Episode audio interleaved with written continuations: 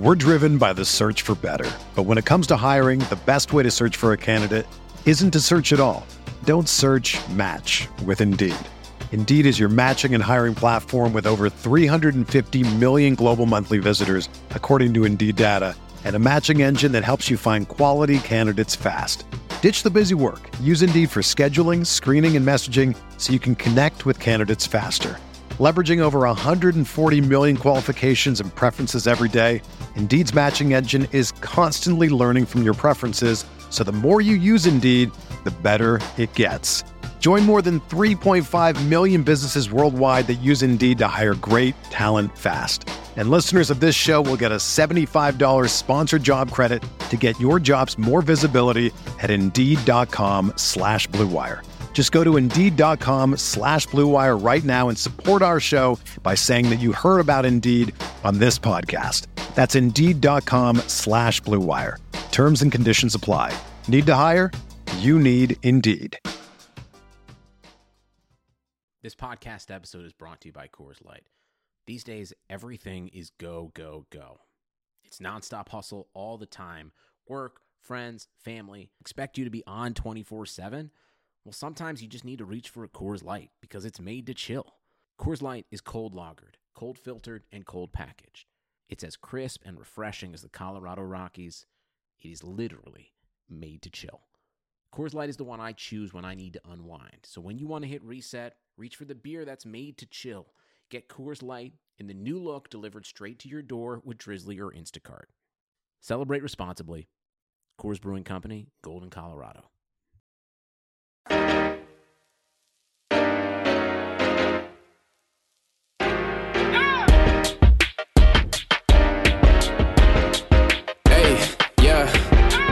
Feel like Kobe in the fourth quarter. This is the Dane Moore NBA podcast brought to you by Blue Wire Podcasts. And it is Tuesday afternoon of the 2021 NBA All Star break. Uh, the Minnesota Timberwolves haven't played a game in five days, which feels both kind of like an eternity and also just a just a blessing given how condensed and kind of brutal the season has been thus far. But the Wolves will be back on Thursday uh, in New Orleans to play the Pelicans. So this is sort of our last chance to take stock of the team at the halfway point of the year. Uh, Jace Frederick of the Pioneer Press is probably the person I talk to the most about the Timberwolves that isn't recorded um, on on podcasts, and uh, that's because we sit next to each other at Target Center in our little COVID bubble. And when it's a road game, we, we text each other all the things we can't say on Twitter. Uh, uh, Those texts ever went public, I would be in trouble. Jace, uh, Jace joins me recorded on the podcast today to take stock of the Wolves roster. Jace, I've listened to you. I listened to two Jace Frederick podcasts already this morning. I went back and listened to our preseason podcast, which I'm going to make fun of us for later. Um, but then I also listened to your new golf podcast, Bunker to Bunker. Thanks for coming on. Tell me about what's going on with Bunker to Bunker. Yeah, new golf podcast. Um, golf has become, and you always make fun of me for this, but it's literally become like one of my favorite sports. Um, I consume it like Thursday to Sunday. And it's one of those sports that like I can sit and write about the Timberwolves while golf's just on mute in the background. Right. I've just fallen in love with it. I've fallen in love with the pace of it. Uh, and my friend Dane Mizutani, uh, your friend as well, covers the Minnesota Wildfire paper. He's in the same boat, and we talk about it all the time. And there aren't that many people to talk about golf to. Like, if I was like, Dane, did you see that shot this guy hit this weekend? You'd look at me like you're an idiot. So There was one. There was one golf tournament I've watched this year, and it was on accident. And it was. I'm not even. I'm going to butcher this, but it was. It was the insane one. It was like June, where Dustin Johnson and the other dude, Fromm or something, they both hit Rahm, those crazy yeah, putts. Rahm, yeah. And I was like, dude, golf is the coolest thing ever. like, this this is the best. And my friend I was watching with, he's like, this is this is not what it's normally like. Dave. Yeah. Like, How did that not that, that day in? was awesome. That day, it was. I had so much fun. I'm like, those putts are so long, and they're both making them. These guys are so good at golf. It was. Uh, it was it was insane. That's not what we're going to talk about today. We're not. I can't. I can't talk. Unfortunately. About golf. You're gonna have to Um, come on. You'll have to listen to Bunker to Bunker to listen to Dane talk about golf one day. Okay, yeah, that'll be really good. Really good stuff. Um, so we're at the halfway point of the season, Jace, and um, what I want to talk about today is like you know my pods with Britt end up being like way too Wolves existential, you know, and it's I just feel like it just ends up Britt ends up talking about the Tom Thibodeau era for like 20 minutes and we I can't help it. We get into that, you know. I want to talk about this roster and this team right now, what it's been recently and what we kind of think it's going to be this next chunk of games and and just like the, the line in the sand I've started to draw is Anthony Edwards began starting 19 games sure. ago, which is essentially the second quarter of the season, right? And um, so I want to look at that second quarter of the season, which was obviously loaded with losses, and and just try and like take things away from specific players, and then use that to kind of look at what's this third quarter of the season going to look like. That's basically what Timberwolves fans have to look at, right? At this point, is you know you're looking for could this player be a part of the future? Um, you know, piece by piece, kind of on the roster. So I sent you that uh, spreadsheet of the mm-hmm. of the most recent 19 games, the Edwards starting period of time. Uh, did anything kind of specific, specifically stick out to you from a player standpoint there? Um, I think for me, it was kind of that there was a stretch there where every no, every metric for Jaden McDaniels was awesome right? Mm-hmm. I mean, he was shooting the ball well. His net ratings were great.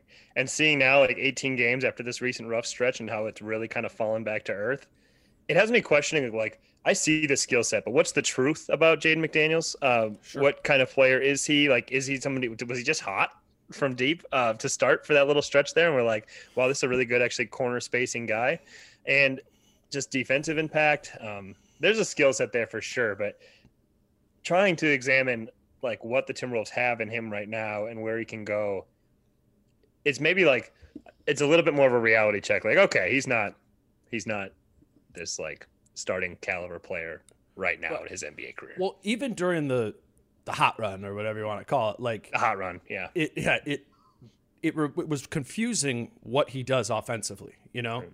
he was making over that stretch like eh, oh 39 percent of his threes, so he like checks the box of like offensive player, right?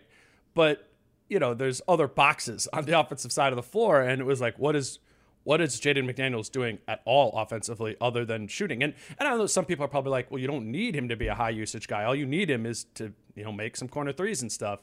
But to your point, it's like, what happens if for a run of games he is only shooting 30% from three? Or what if he just isn't like a high caliber shooter? then what else can his offensive game be? And if he doesn't kind of add to that pot offensively, I think, yeah, we began looking at him as more of a role player option rather than the starting power forward of the future, you know, for this team. So I don't know. Have you, is there anything else offensively? Like, if, if Jaden McDaniels has a good second half of the season offensively, what has he done other than make threes?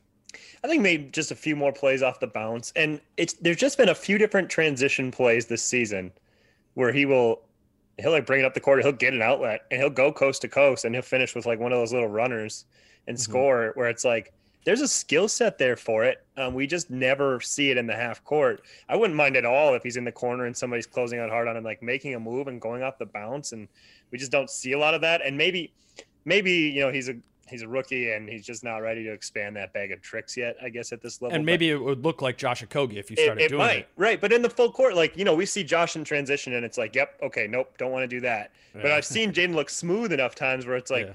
I think it's there. Um, just I don't know, expand what you do a little bit more on that end of the court, so you're not such a one-dimensional offensive player. Yeah, no, I I think that's that it, I mean, and this Finch era has really just kind of dragged him down, right? Yeah. In, in, terms of these these counting stats or just minutes. I mean, and I think it's going to be really interesting to see, you know, to what extent, like Finch and Rosas are of one mind when it comes to how they're using this roster in the second half of the year, because right, you, you kind of put together and.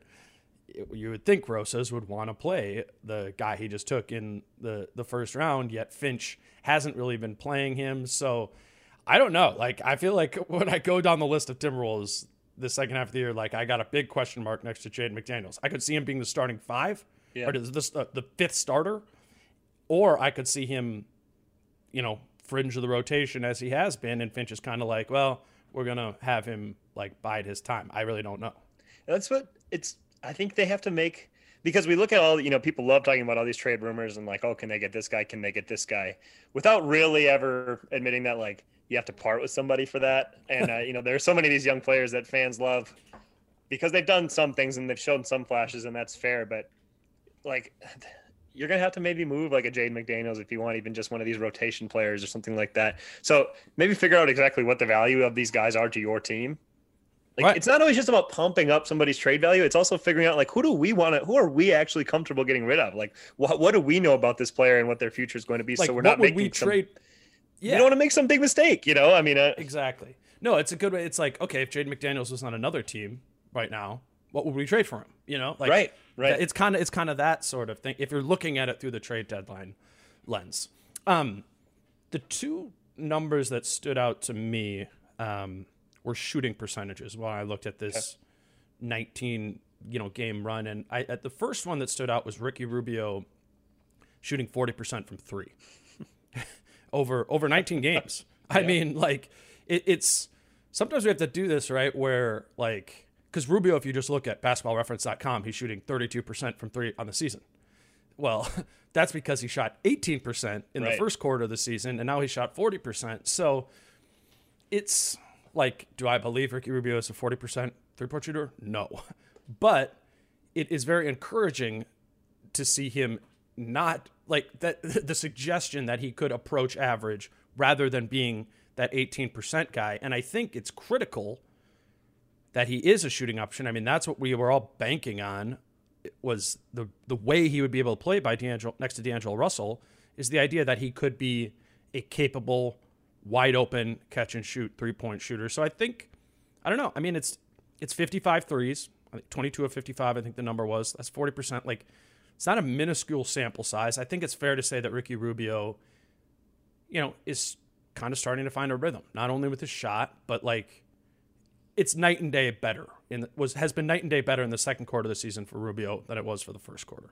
and that and this isn't like just some random sample size where he's never been a good shooter. Like this is coming off his best NBA shooting season, which finished three months before this season.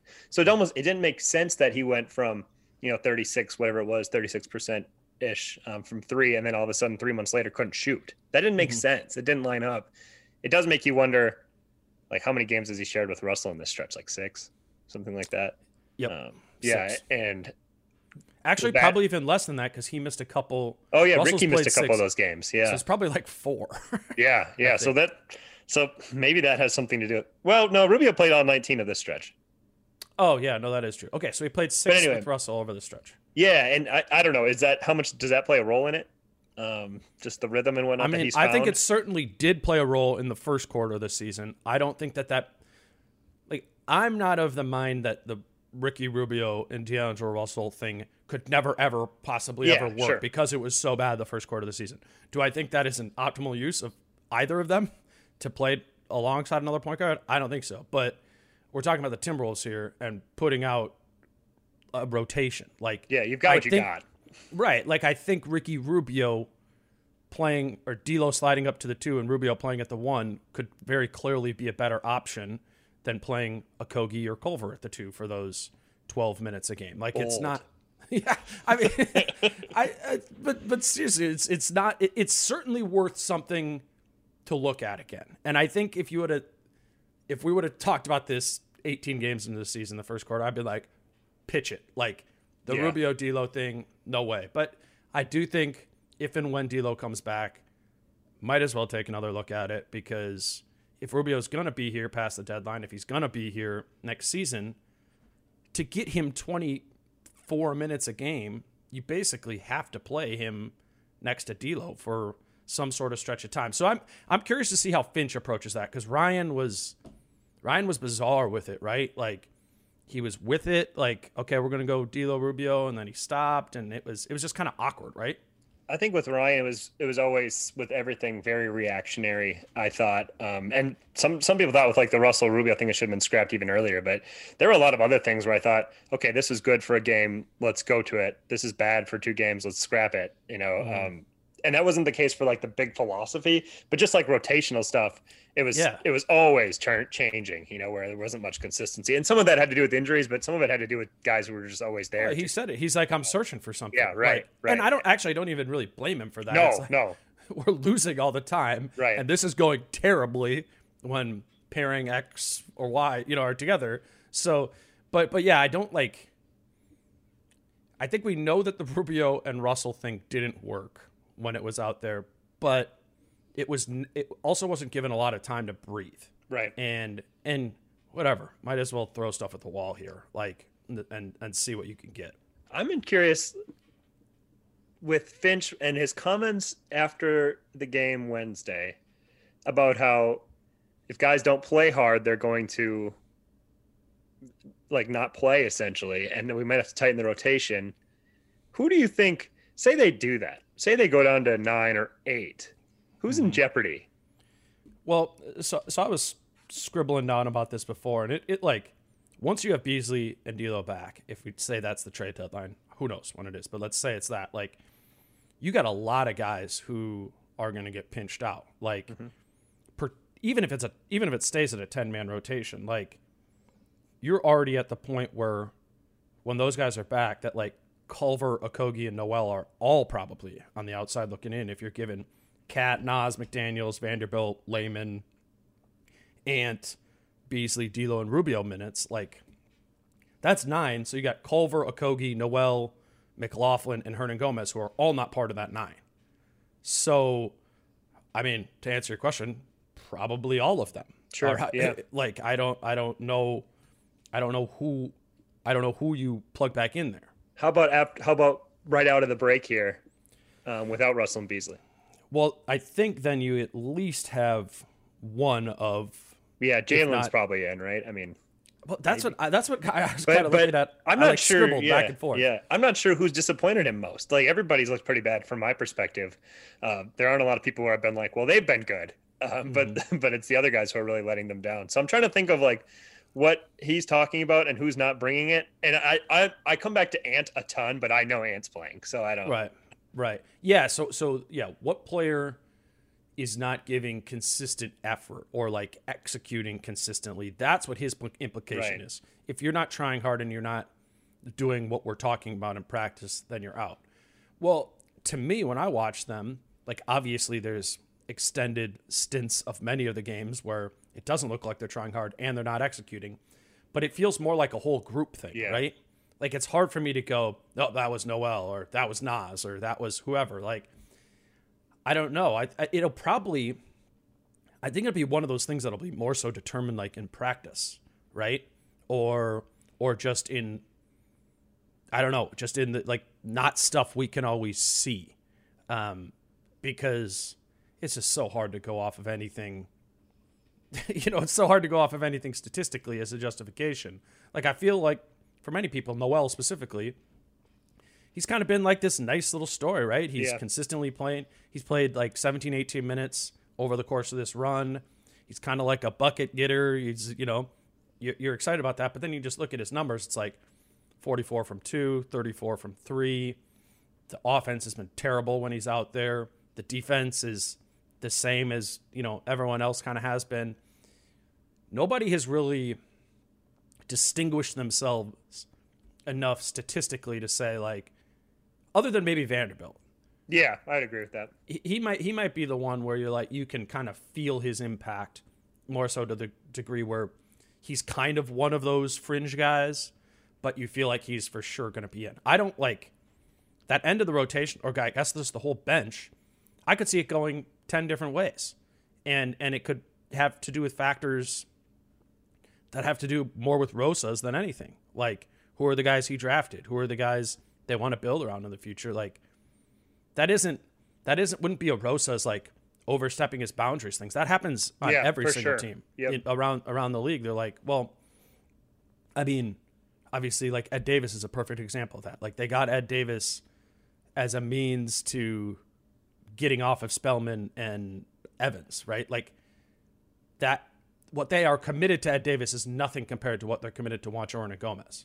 So it's it's maybe Ed Davis would be as good as some of these other guys, but there just isn't, you know, there isn't the commitment there. So I don't. I kind of have my hands up, like looking at my notes. I don't know what this rotation is going to be. I'm not even sure if Jake Layman's for sure going to be in it because I like I love Jake Layman. You know that as a player, and I like what he brings to a team, and I like how he fits alongside other like good pieces. Um, but I also could have seen for sure Finch just late in that five game stretch saying we need a stabilizing force. We need to try to compete in these couple games and generate some positive momentum. And then maybe he's back out to start the All Star break. That wouldn't shock me. Um, you think? I mean, I guess I'm kind of going the other way with it, where I feel like he chose to give Jake the opportunity. Yeah. And Jake looked good in the opportunity, whereas pretty much everyone else who was in the rotation didn't look good. It like what would be the logic to taking Layman? I have Layman like penned into my post All Star break rotation. Like yeah, that's where I would put him too. But I mean, you just you know, like you just talked about with Rosas being committed to guys, like what are they committed to Jake Layman? Nothing. So that totally is like if you feel like you need somebody to help your team win, mm-hmm. that's why Jake Layman's playing. So that's that's my only reason is that there there's no obligation to play him beyond trying to win games.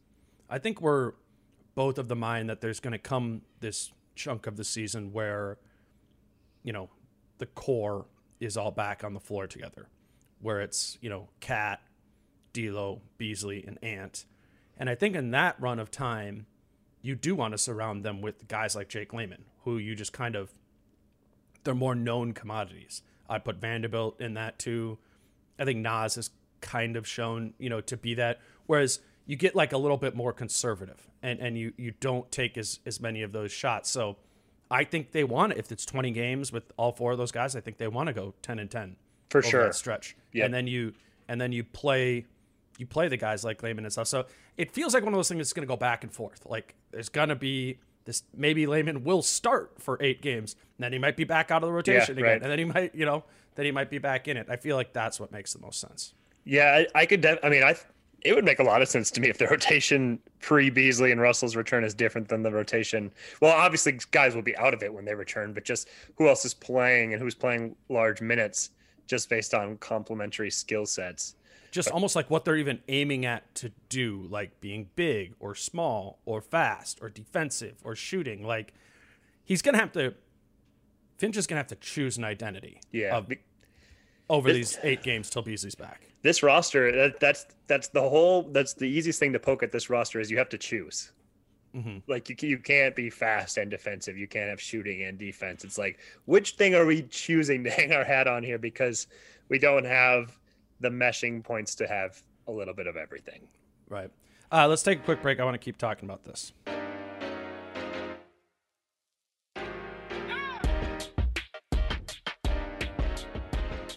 Have you ever said to yourself, I love the fact that I've had the same pair of sheets since just after college and I've never liked them, but I keep washing them every week and putting them back on the bed just like it's totally normal?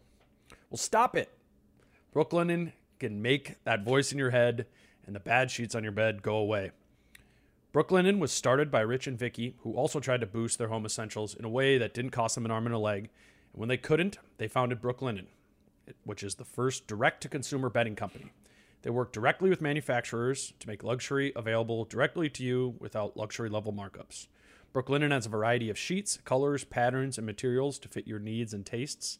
Brooklinen has over 50,000 five star reviews and counting. They're so confident you will love their products that they even have a 365 day money back guarantee. And Brooklinen is also so much more than sheets. They've got comforters, they got pillows, towels, loungewear, more. So go to brooklinen.com and use promo code MORE, my last name, M O O R E, to get $25 off when you spend $100 or more.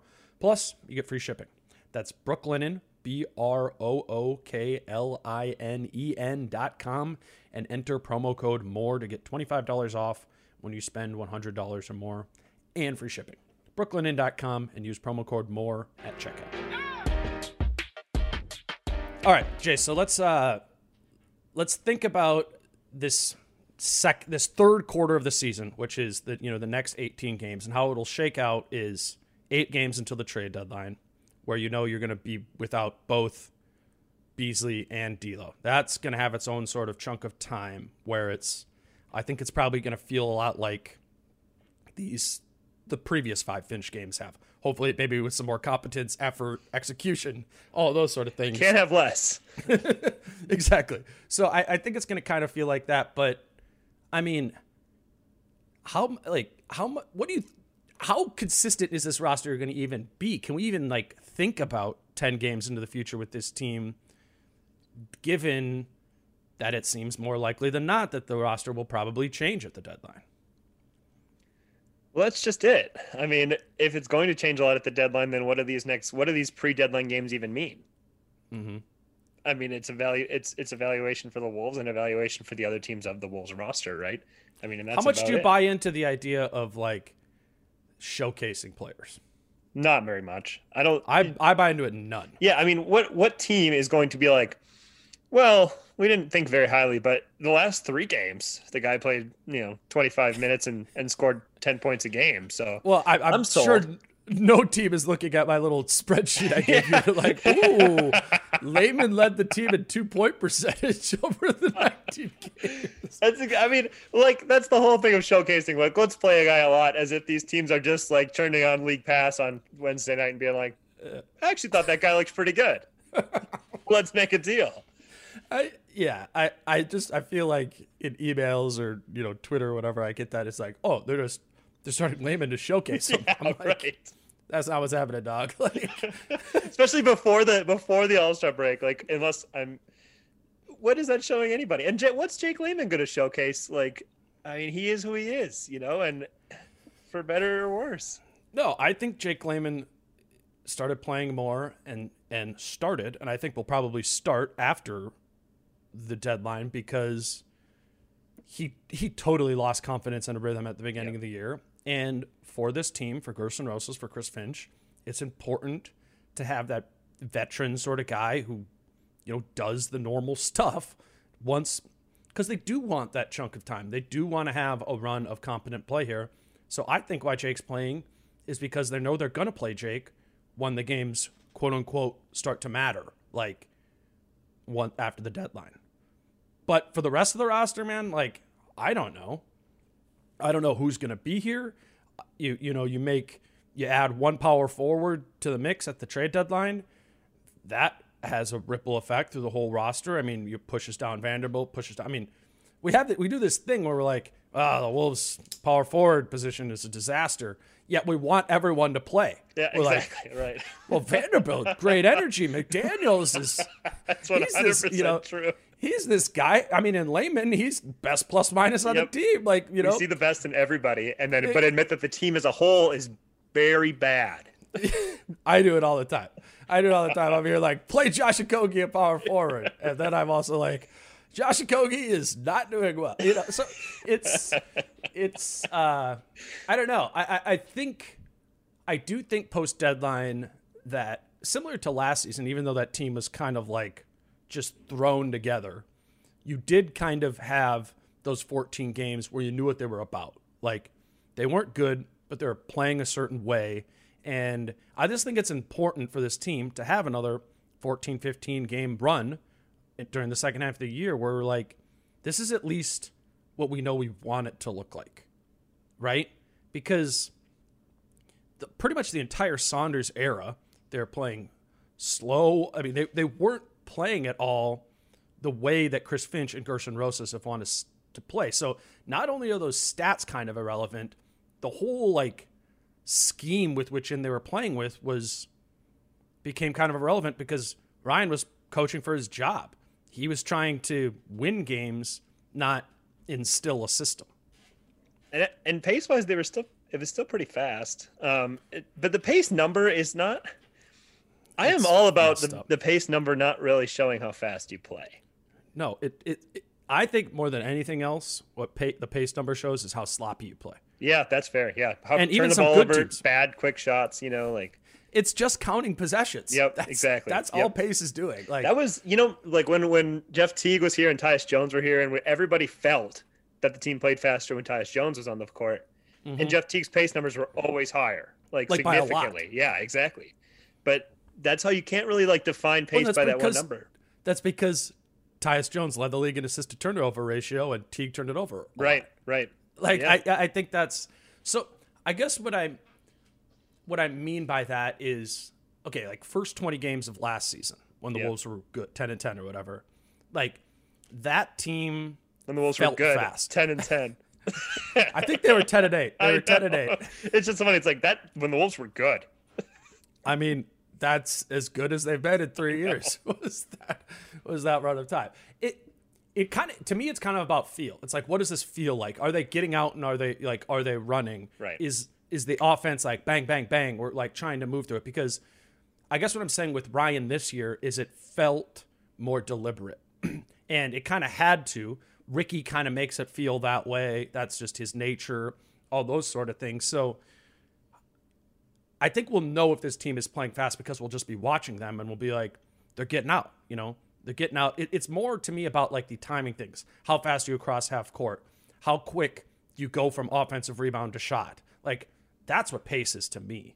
And those numbers are, you can't just sort for them on NBA.com slash stats. It's, it's, there's more nuance to it. as much as we'd like to. I mean, that's but I mean that's just it. Did they play fast with like would did Russell play fast at the end of last year after the trade deadline? I don't really remember that. Um, sloppy. yeah, sure, right. Yeah, right. Um, and, and that's what's going to be interesting when we talk about that last part of the year and how you want to see it have an identity. And I think we're finally going to, if we get the full roster, we're finally going to see can D'Angelo Russell run a team with pace? hmm And I don't know if the answer is yes or not, but we should find out. And and then I mean, is Ant going to keep starting with Beasley and Russell out there? Because Oh yeah. I mean, you think he, he's not gonna no, the optics of demoting him are, I understand that, but then who's to play the four next to Karl? Because you have so much to compensate for at that point. Yeah, I mean, probably Vanderbilt still, or traded for power forward sure. X. Yeah, yeah. That, Like, but that I- that player better be really strong defensively. But Well, I mean, that hasn't been a requirement to start in the past. Well, with Like- these results, I mean, you I, know, yeah, if but you want to win games, yeah, I think that's a different conversation. Like, that's a different conversation if we're talking about the offseason and starting next year. Like, I think they're going to probably square a peg round hole some stuff this year. Sure. The rest of the way because they just don't have that, you know, that many options. I think if they don't trade for, you know, Aaron Gordon or John Collins, then it's Vanderbilt still. And you go, you go KAT, Vando, Ant, Beasley, D'Lo. And team's going to be terrible defensively. It just, it, I don't know. I mean, Who's the who's the best defensive power forward in the NBA? Or who's a good example? It would be best for this team. Blank. like Paul Millsap from a few years ago. not currently. yeah, Let, let's say like Pascal Siakam, right? Like, Okay. that's a that's a whatever, an example of somebody we think of as a really good defensive power forward. How good if Pascal Siakam was magically on the Timberwolves for the second half of the season or for next season, and your starting five is KAT, Siakam, Ant, Beasley, D'Lo, like what does that team rank in defensive rating in the league? like twenty fifth.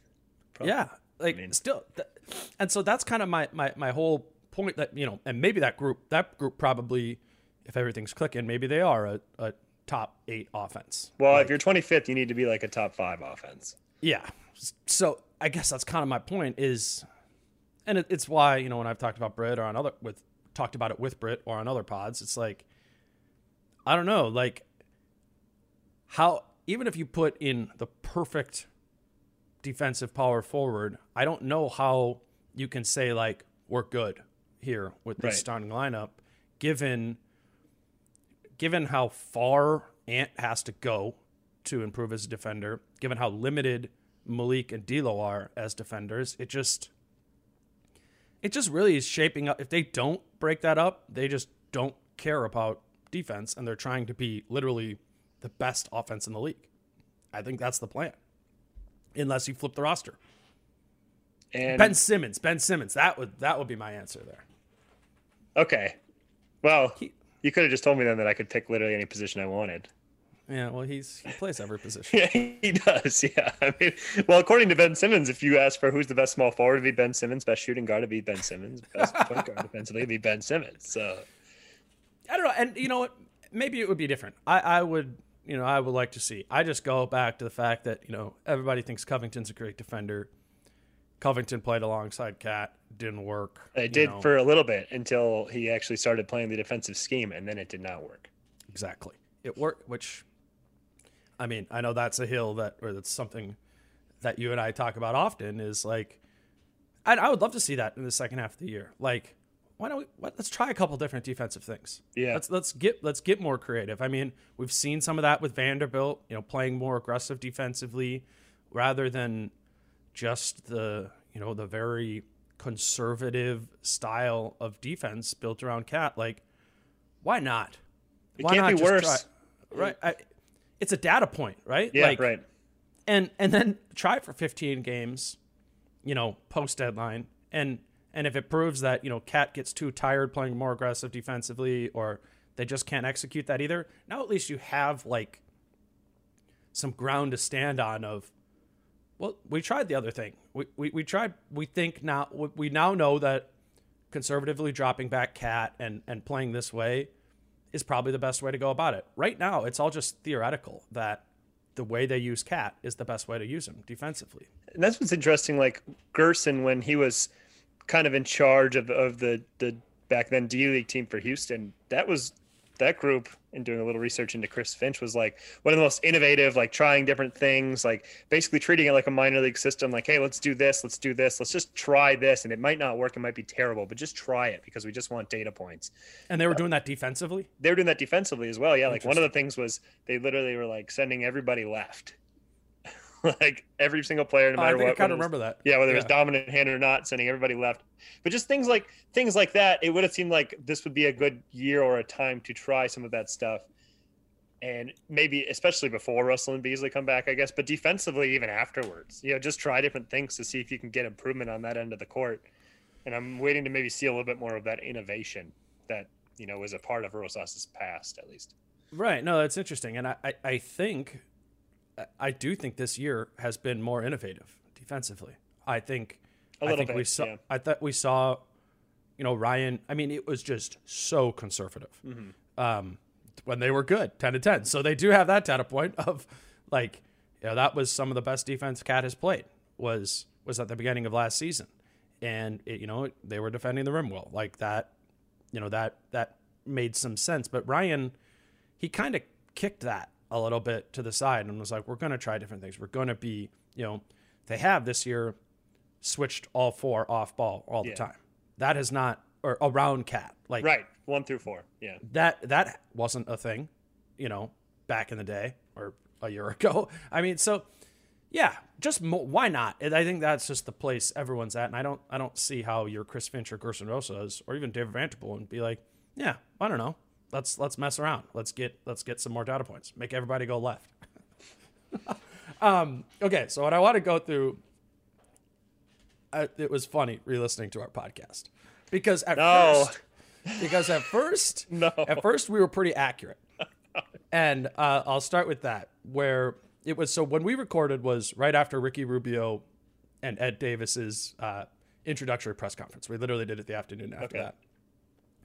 And I and just so listened to Ricky talk. I probably was sky high on the Timberwolves. You kind of were, but I was agreeing with you. What one thing that you said, and I was like, yeah, yeah, for sure, was you know Ricky's probably better than Malik. Oh We- yeah. we were like, well, it probably goes. We were ranking like the players of the team. We're like, it's like KAT and D'Lo, and then the third best players, you know, probably Rubio over over Malik. And I was like, yeah, yeah, you know, historically speaking, forty percent from three, all this and that. Um, we were wrong there. That's- That- that's where we're wrong. Yep, But yep. we but we did call the rotation. We we did call the rotation, and you what you what you said was that they will try Layman or Juancho at power forward and realize that it doesn't work defensively and will go to Vanderbilt, which I think was, I mean, Vanderbilt got pumped up a bunch yeah. during the like whatever summer camp time. But preseason. Um, oh yeah, but we hadn't seen any preseason yet. Yeah. Okay. And and I think just the idea was, I mean, it was probably more founded in the idea that Juancho or Layman just aren't going to be enough defensively. But you're like, yeah, I think you'd probably go to starting Vanderbilt or Ed Davis, and you know that that has proven out. Uh, we we both saw Oh, the one thing we said was we didn't. Neither of us thought Naz Reid would play. That was wrong. Ouch. Yeah. That that I- one was kind of surprising. Yeah, I, I I'm willing to bite the bullet on that one. I Naz Reid is better than I thought he was for sure. Um, and now still exactly what type of player he is, like what his ceiling is, I'm not sure. But he's I think he's definitely a backup center in the NBA for sure. think- um, I, I think that's one of the like like, a, like a middle tier one, I think, not like a 30th Mhm. best backup center. You know, it's Right, One of the no, I- positives. and and I think we kind of came into the year going like, oh, they traded for Ed Davis. Like, Yeah. you know, he's gonna you know he's gonna be the backup center, and it became clear from day one. And you know, actually, you know, credit to Gersson and Orion back to last season that they they did see this in Naz. Like, I think whatever ranking we just gave Naz of the 40th best center in the league, like they kind of believed in that, and and and they have from the beginning, and that's totally. I mean, that's been. I think that's been as good of a development story this year, uh, kind of back to back. Like that was a really good development story last year, and again this year too. Like Naz looks legit. He, And- do, he does, yeah. you know, and you know, I don't want to totally do the the trading KAT thing, but like th- there just is. There's there's just a reality that within the next couple months or six months, that KAT isn't on the team, and you go into more of a, you know, a rebuild sort of mode. Do you think so? Do you think that's a reality? Do you think that's a possibility? I don't. I do. I, I do. I mean, I don't. The trade deadline, like, no way. I I mean, not no way. I would be. Okay, I don't but know. Man. I'll say I think they're I think they're a front office that gets out ahead of stuff. sure, but okay, I would just say That's a like huge thing to get out ahead of. looking at I understand that. But I have to think that the Timberwolves at the same time, like Glen Taylor is probably looking at the Gersson Rosas regime and going, This is going really bad. And you know he thinks Karl-Anthony Towns is a player they can build around, I'm sure.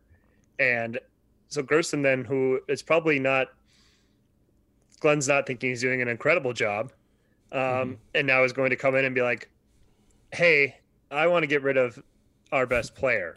Um, if you're Glen, are you are you going to be like, really? I'm not.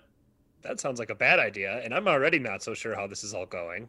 Um, Mhm. I don't know. That's where I just I don't see that playing out as a legitimate possibility. I think it's I think it would make some sense, um, but I don't. I guess that's what I'm getting at. Is it could it, we're getting to the point where it could make some sense just in the idea that the Wolves n- might not be ready to compete for the playoffs in you know KAT's next sort of the rest of his contract, right?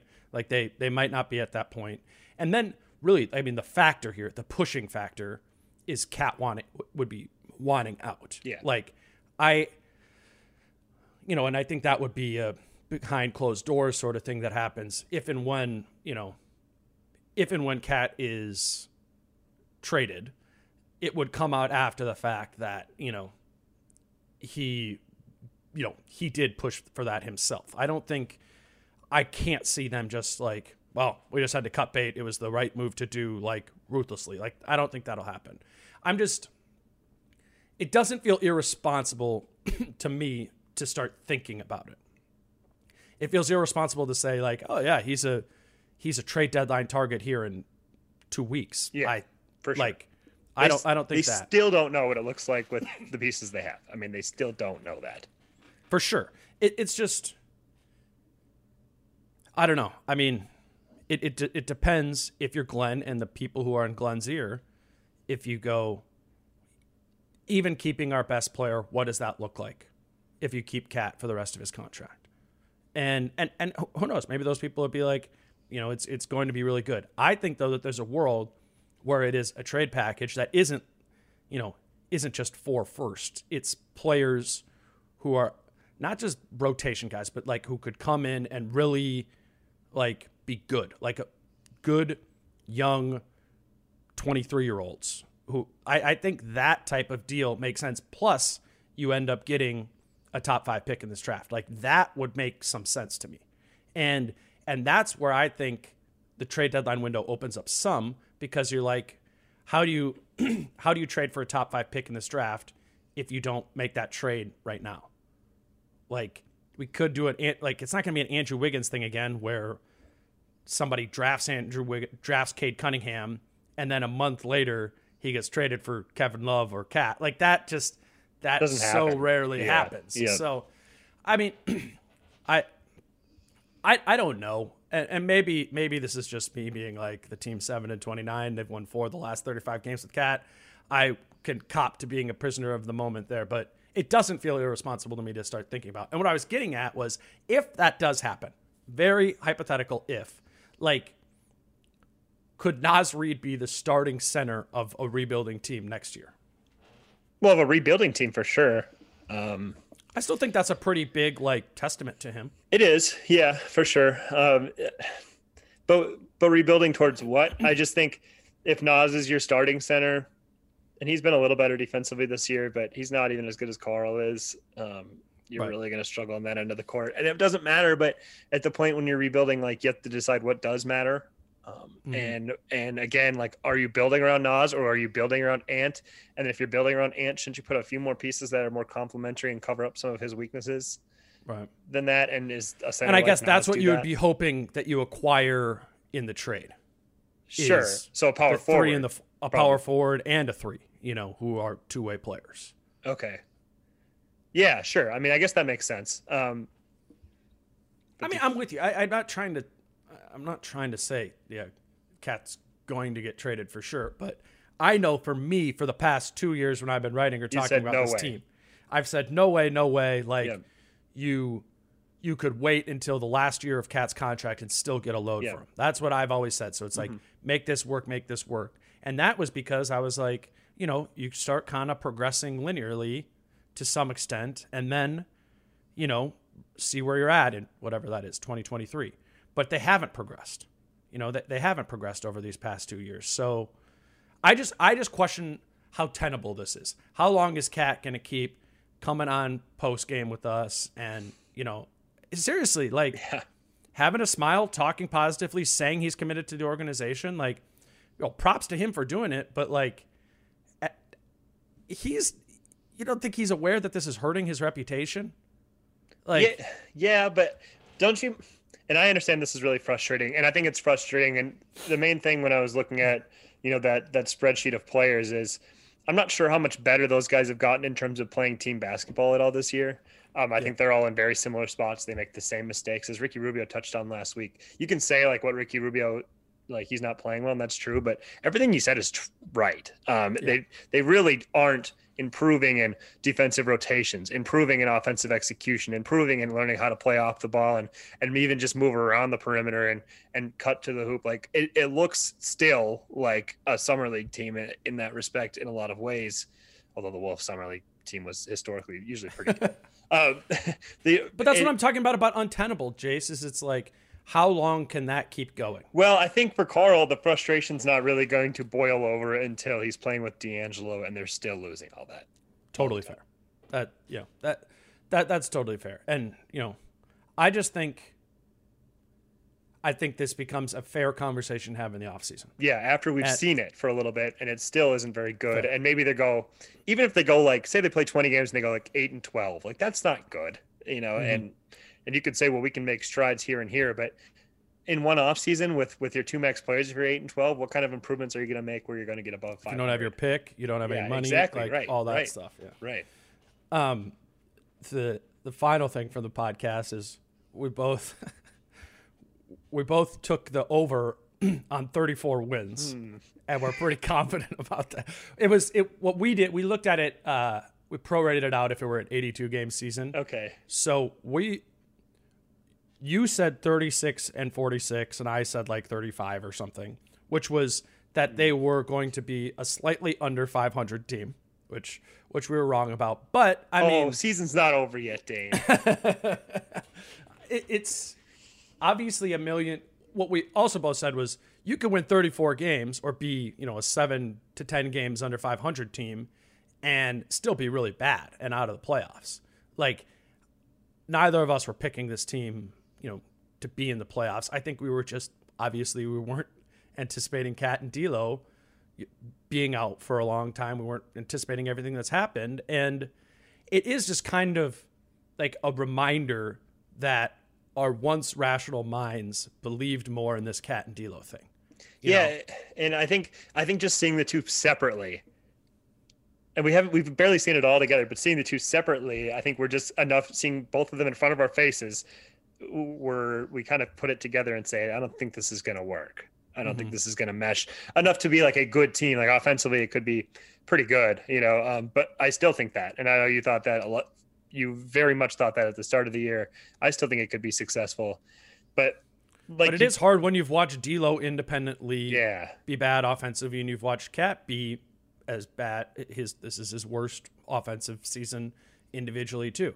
Again, a million different factors that go into that, but these aren't like tiny sample sizes. Uh, No. Like D'Lo's played what D'Lo's played like 22 games this year. KAT's played like that many. Like I don't know. They haven't looked good when when they've been on the floor. They haven't been on the floor together, but I, those are the questions you have to ask yourself as a GM. Do I need to see this? Do I need to see this to know? Well, and that's where you know you talk about like a KAT trade though, and this is where I wonder if Glen Taylor would even give Gersson the leash to because Glen would probably look and say if if Rosas was like, "Hey, this roster doesn't work," and if I was Glen, I'd be like, "This is your roster." I mean, it just is. But Mhm. like you said with the preseason predictions, like we weren't that high, like 36 wins. I think I my thought was they were going to finish like 11th or 12th and threaten for the 10 seed in the West. That's 11th or yep. 12th out of 15 teams is not good, and they're just Well- going to fall woefully short of that. And what we both were talked about, which is also factored into this, is we both were like, well, they don't have any incentive to tank. Right. So we thought that even if they were even if they were around the 11 seed all year, that they would be trying the whole second half of the season to like might as well just go try and Yeah. win these games because we don't have our pick anyways. And so so that is like a big factor or have I mean, who knows to what extent it has been, but it it would make sense to be a factor here in the second half of the season. Like the last 10 games of the season, I don't, you know, I don't care who you are. Like it makes sense to lose as many of those last 10 games as you can. That's just Unless you've already locked in Mhm. a bottom three spot, which is possible. The it, the gap's pretty wide right now yeah, I just think there's going to be a lot of losing at the end of the season. Like if from a lot Houston, of teams. Yeah. if you're Houston, like I didn't even really realize that. Like Houston only has their pick if it's top 5. Do you know that? Yeah, but I'm saying like Houston might. Who is going to be the fourth worst team? Because Houston's going to be in that bottom Fair. three with Minnesota. Who is going to be that fourth worst team? And how many games will Minnesota even have to win, have to lose to guarantee that that team doesn't catch them at the end of the year? It might be Totally. It looks totally like that right now. You're, Yeah. you're right. It, it, it totally looks like that right now. But I'm just saying we got 36 games left. Like, Yeah, and if D'Angelo and Malik come back and they even just play, you know, okay. 400, 400 basketball, you'll make up ground on teams. Yeah. You do because it's like, all right, the, the Wolves have seven wins, Detroit has 10, Houston has 11, Orlando has 13, Sacramento has 14, Cleveland has 14, Washington has 14. Like, that's seven. Like, it only takes a few Yeah. of those teams, only need three of them to get below you to push you down out of a spot. But generally speaking, you're like, the thing Wolves fans need to look at is the Wolves don't need to have the worst record in the league to have their best possible odds. They need to have a top three worst record. That's how the lottery odds work. And that's probably why they protected the pick in that way in the first place, right? Like there's it's all all things are equal, one, two, or three worst record in the league. So I don't know. I think they will finesse that line of wanting to have a good stretch of games when the roster's healthy and also losing at the end of the year because it would make a But it makes then it almost makes more sense to lose all of these next eight or nine. Well, I'm kind of banking on that. I, Recent data suggests it's likely. I got a spreadsheet. The raw, you have the spreadsheet. We've got the schedule. I'm gonna send it to all the execs. I know. Check out this 19 game sample size. I think they're gonna. I think they care more probably about losing these next nine than showcasing guys for a trade deadline. That's not gonna matter. exactly. Okay, last question for you. Um, what is next year like if the Wolves pull a rabbit out of the hat and get Cade Cunningham? How does that change the trajectory of this franchise? They they keep their pick in the top three and they win the lottery. There's a 14% chance of that if they if they finish with a bottom three record in the league. Well, then I think at that point you probably. I would then Kind of a nice spot. You go, you get it's Yeah. nice. Do you? But okay, are you then maybe not a little bit more willing to shake up the core and start with That's the younger pieces? right. I mean, then I'd be like, well, this core, this young core here is really good. Um, maybe let's the maybe the 24 and 25 year old core we're more willing to butt out at that point um, because we're going to put the ball in these guys' hands. Because Well, it gives you two paths, right? Yeah. Like there's that one which is, you know, the young rebuild, and you go Cade Cunningham, Anthony Edwards, and I mean even you know Jaden, Malik's young, all Yeah. those sort of guys Yeah. that are you know, Everybody's under young. I 25. mean, everybody's young. You you kind of you kind of lean into that more, or you can go the other way where it's like, man, now we got KAT, D'Lo, and Cade Cunningham, and we could trade Ant and Malik Beasley for something, or we you know pick and choose your your non-core assets that there, or choose what your core is, and then the next best pieces outside of that. I, I mean, I don't know. An Anthony Edwards and Malik Beasley package as just the player part of it, plus picks on top of that, like that's a pretty awesome package. If you know, if star player X becomes made Well, yeah, available. you can't you can't put picks on top of it if you if you don't have your pick the next year, which you don't in a Cade Cunningham situation. Well, you could do your 2024, Sure, that's not 2024, 2026. I mean, Yeah, okay, so yeah. let's do the package. Yeah. So it's it's Ant, Yep. Malik, 2024 unprotected, 2026 unprotected, and you could trade your 2028 unprotected. Like that is a good package. Throwing some pick swaps, like. I that's, Oh, that's it's a hell of a lot. Be- yeah, that's a hell of a lot better than package. I what mean- the, the the Rockets got for um for Harden. Yeah, it's true. Yeah, I, I just like that's what I'm saying. It's a game changer. I think it is a game changer if you do keep one of these three because you can you can go young and you like that impressive young core, or or you can lean into KAT and D'Lo and build you know build good starters around them. Like I don't want to say the fate of the franchise is riding on it, but it is, man. It really is. your words, your words. Well, think about think about what we're gonna have to do if they don't get the pick. They don't have much cap space. we won't have any. We won't hardly have any uh, incoming draftees to watch or to like you know try to take stock of. I don't know what we're gonna do all offseason if they don't get the pick. I, mean, don't even want to think. About, that's why. That's why when Britt brought up this like KAT for the Cavs guys trade, you know, to me, I think it's really interesting if you're the Wolves if you can get a top five pick in this draft because then you're like, all right, we've got a top five pick locked in. Call it the Cavs top five pick, plus a forty percent chance at their own pick. Yeah, like that. Maybe I'm just this is the the content person in me. you want like, content. Otherwise, we don't have any. Yeah, I agree. I, I don't know. Like we, we we just talk so dismally about this team so often, and I do think that I do think there is a glass half full. Like actually, there is, and it just requires probably some lottery luck and losing the second half of the year. But if you're holding out for something as a Timberwolves fan, I think it's that. Yeah, it, it it's just when you when when the hope is luck, that stinks. Yeah, well, that's it's kind of the it's kind of the bed they made. Yeah. Um, all right, Jace. Uh, thanks for doing this. Everyone, check out uh, obviously everything Jace writes for the Pioneer Press um, online at twincities.com and and check out the Bunker to Bunker Pod with Dane Mizutani. Um, you can follow Jace on Twitter at Jace Frederick, and I don't know. I'm sure we'll we'll get back at this maybe after the trade deadline. Well, we'll go back and listen to how stupid Fair this enough. sounded. Yeah, yeah. and, and then we can we can. But make it- make sure you do what you did before and pick up my good parts too, like the two things I got right. There, there were, yeah, you got. There was two things. There was two things that I, I think, uh, yeah, we, we, we see what we're good at is we're good at like the minutia. We're Yeah, good at right. the minutia, the big picture. The big picture, we're terrible at estimating. Well, that's what you know. I, I talk about like this is what I say with Gersson Rosas. He's really good on the margins, I think. Yeah. But being good on the margins matters only when you hit the big pieces too, and it, the like the margins can put you over the top. And right, like the if they nailed the Culver pick and you have the Naz and J Mac yeah, and all that then, sort of then stuff. it's great, you know. But you got to right. get the big things right too, and mm-hmm. that's the same for us. exactly, exactly. All right, that's a good note to close on. I'm Dane. Uh, until Thursday night after the Pelicans game, I will talk to you later. Peace out.